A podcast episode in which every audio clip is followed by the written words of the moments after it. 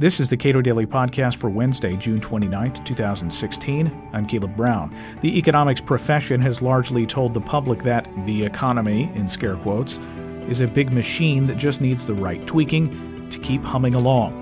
In his new book, Specialization and Trade, economist Arnold Kling attempts to reintroduce economics by explaining that the economy is an evolutionary system. We spoke this week. Everybody got something really, really wrong during the financial crisis. And that, as far as I can tell so far, I could be wrong, did not bring about some come to Jesus meeting on economics more generally. Why didn't that happen? That's a good question. I, I think that uh, there were efforts launched by various groups and organizations to try to re-examine economics, and so they called in all the people who'd gotten things wrong and said, "What's your solution?" Uh, not surprisingly, uh, people didn't deviate much from where they were. In fact, there's a joke that goes around the profession that everyone has written a book since the financial crisis that explains why. Basically, says the reason the financial crisis happened is can be explained by the views that I held beforehand. And so it proves that I was right all along. So, is this an example? I mean, we all project a lot of our biases into uh, almost every endeavor of activity, but it seems that economics is uniquely suited for that kind of projection that is. You know, well, I, am still right. Yeah, uh, and in fact, this this shows how right I was. Um, no, I think that illustrates how right I am in the in my latest book in saying that economics is not a science. If it were a science, then people couldn't be making those kinds of contradictory claims. So it's it's just a nature of the the difficulty of the task of economics that people's models of the world tend to hold other things equal. And so what that means is when something comes along that appears to be an anomaly, you, you look for the excuse. You say, "Oh well, well th- this is this is why it doesn't hold." But when somebody else's view looks like it's an anomaly, then you go after them. You say, "Aha, this proves that you're wrong." So there's this kind of asymmetric view that you you treat uh, one piece of evidence that's a problem with as fatal to the other guy's point of view, uh, but perfectly excusable or rationalizable to yours. Let's go back to what people learn. Uh, you know, if you have a required course in economics in college uh, and you don't intend on studying it further, what do you learn that is is it all gross oversimplification? Well, in the in the topic that I go into in this book, specialization trade, it, it's certainly oversimplification. All you learn, you basically learn a, a form of bilateral exchange. You know, the classic uh, England produces cloth and Portugal produces wine. So that's bilateral exchange, and that's not what specialization trade actually looks like in the real world. What it looks like is you do a job that you know, for most people, doesn't relate to final goods production at all. You don't produce anything you could put in your mouth or, or wear on, on your body or put over your head. You produce some intermediate output that uh, may not even relate to any of those things and yet you can exchange it for all sorts of goods and services. Um, just you know, every, by the time you've finished breakfast in the morning, in some sense, millions of tasks have been done for you by people all over the world. So it's not this bilateral exchange. And so, right from the very beginning, the that first economics course oversimplifies and I think misses out on a lot of what's going on. In microeconomics, of course, it gets a lot more complicated the further you study. But in macro, do a lot of those oversimplifications in that initial course sort of hold? Yeah, well, yeah, macro never gets out of that. Macro, I'd say 99% of macro models have only one kind of output. I call it the GDP factory. You know, we're, we're an economy that, that produces one thing we call GDP. And you know, right away that eliminates specialization as a phenomenon, and yet it's quite possible, and I think it's indeed probable, that specialization actually accounts for a lot of the macroeconomic phenomena that we care about. Things like change fluctuations in employment are really fluctuations in how the economy handles changes in patterns of specialization and trade. And those patterns change because of you know, creative destruction, as Schumpeter put it, and you know sometimes the uh, entrepreneurial trial and error doesn't quite fig- or takes a while to figure out how to employ the people who have been uh, let go of jobs because of creative destruction. That brings me to the entrepreneur who is uh, unfortunately and it's understandable, I suppose, is left out of all these models. Yeah, and and in economics, the the entrepreneur is not described as this experimenter who tries and often fails. It's really just often just the owner of a firm who who uh, is just organizing factors of production, uh, just you know, executing this simple production uh, model as opposed to trying to figure out what, what, where's an opportunity and has you know and when to give up on the opportunity and how to modify the opportunity. It doesn't describe how entrepreneurs really work at all. It take, take they, they take everything as given and all they're doing is solving math problems. And it, it, it is that taking everything as given that seems to be so problematic because that firm had to come into existence. That person had to get capital. That person had to make hiring decisions. The insight is important, certainly.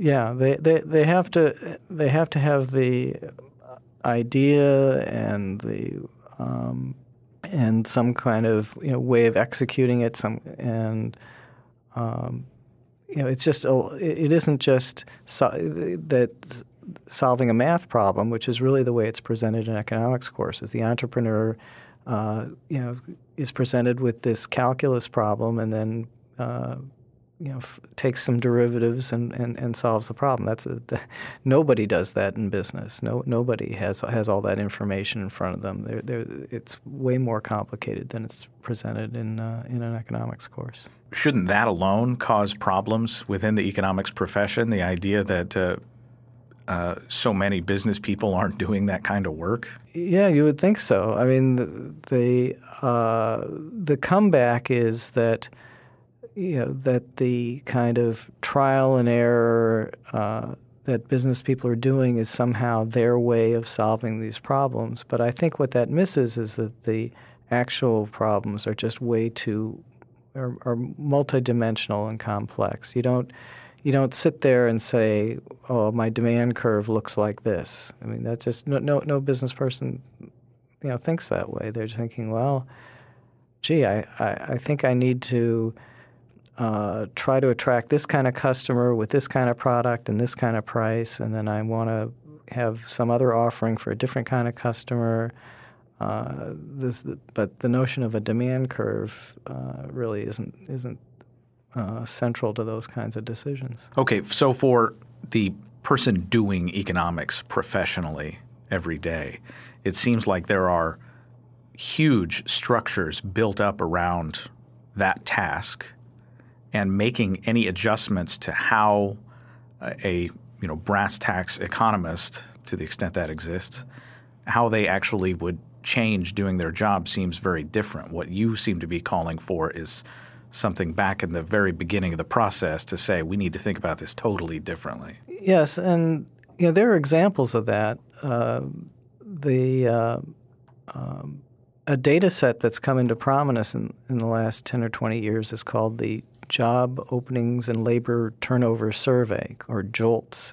And it sort of measures, instead of something like, you know, are you employed or are you unemployed, it measures the amount of people leaving jobs and entering jobs. And it turns out that that's way bigger than the net unemployment changes. So, you know, about four to five million people change jobs every month but the net employment effects are around 100 to 200,000. So it's just so, and that um, that survey itself, uh, you know, certainly influenced me, and it's it, it gives rise to it, it enables you to have some sort of window into this patterns of sustainable specialization trade view of the world.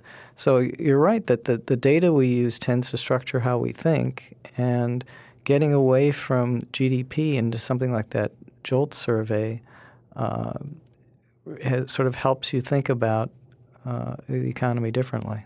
Why hasn't there been more pushback from actual business people on how economics gets done? Oh, I think there there often is pushback from business people, um, but I guess you know, there's sort of a, a, truce, as it were, uh, with the business people. The business people who have pushed back have just given up on creating any change, and the economists who don't are are tired of the way businessmen are pushing back have just decided they're not going to change. Brexit occurred. That is to say, uh, Britain is pulling out of the uh, European Union to the extent it was uh, a full member, and um, the reaction has been swift. The the and it's it seems to be a full scale freakout on, on the part of a lot of uh, journalists and markets have also been uh, spooked a little bit. And uh, at least my initial thought was, well, as long as trade and migration aren't disturbed to too great of an extent, what's the problem? Well, first of all, the the interpretation that we're being presented with, and again, I'm I'm, I'm nervous that we're being presented with by people who didn't expect it and didn't want it. Uh, one interpretation is a backlash against migration, and from the perspective of my book, I find that plausible that it, that it is a backlash against migration because. Um, you know, when you work at only a few tasks and you consume lots of from lots of tasks, you tend to be very hypocritical about competition. That is, you uh, you like competition in in theory, but when it hits your particular occupation, you're against it. So these white collar professionals who don't understand the vote against Brexit are sitting on uh, credentials that protect them from competition. You know, I have this fantasy of uh, of going to an economics class and having a tenured professor stand up and say, "We must have free trade," and having the students jump out of their chairs and say, "Well, you first. You know, get rid of your tenure and get rid of the accreditation system that protects your institution from competition." So uh, you can sort of understand why uh, you know British blue collar workers might be appalled that they they can face an influx of competition from uh, Polish workers, Hungarian workers, and so on. So that'd be my, my slight take on the on the Brexit story. You quote uh, Robert Solow uh, saying it is very hard to be against sustainability. In fact, the less you know about it, the better it sounds. Yes, and I think what people's intuition about sustainability comes from a hunter gatherer lifestyle. So if you're a hunter and gatherer and you, um, you know, over, if you don't, if you take your food source faster than it can be replenished, obviously you're you're going to be in big trouble. And so people apply that intuition to, let's say, energy. They say, oh, well, you know, oil is not renewable, but the sun, solar power is renewable. Therefore, solar power is more sustainable. But in the context of a modern economy, unless you want to go back to being a hunter gatherer, but if you really want to live in a modern economy, the real, the more appropriate measure of sustainability comes from the price system. And if solar energy costs more than uh, coal, then that's telling you, in some sense, that solar energy is less sustainable. You know, you can there reasonable points to be made about pollution as, as, as an offset to that. I, am not uh, I'm not doubting that, but just from a pure sustainability standpoint, the price system is really the best indicator, and people's simple intuitions uh, based on hunter-gatherer intuition is just is misguided. Is some of that motivated reasoning though? It seems to me that a lot of the people who argue about sustainability just have a certain repugnance toward certain other areas of activity. That could be that that that could be part of it, but I I I, I think that's that to the extent that they use the term sustainability to make their argument, they're really appealing to this sort of hunter-gatherer intuition. Oh my goodness, you know, there's only you know if we if we take away this resource faster than it can be renewed, we're in trouble. Uh, what that forgets is that human beings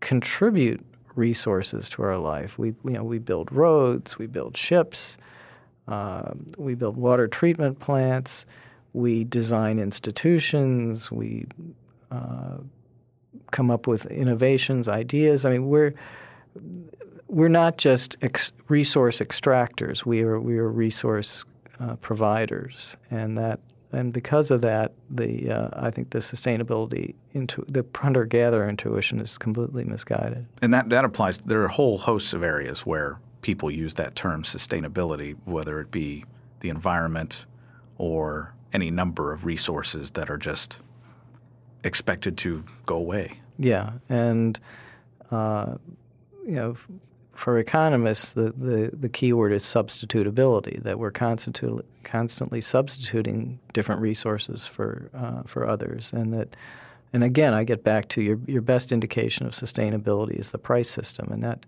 that, that drives some people crazy. Uh, that they, they want to substitute their own intuition and say, well, we need to recycle this, when in fact the price system says no, that your recycling is wasting resources.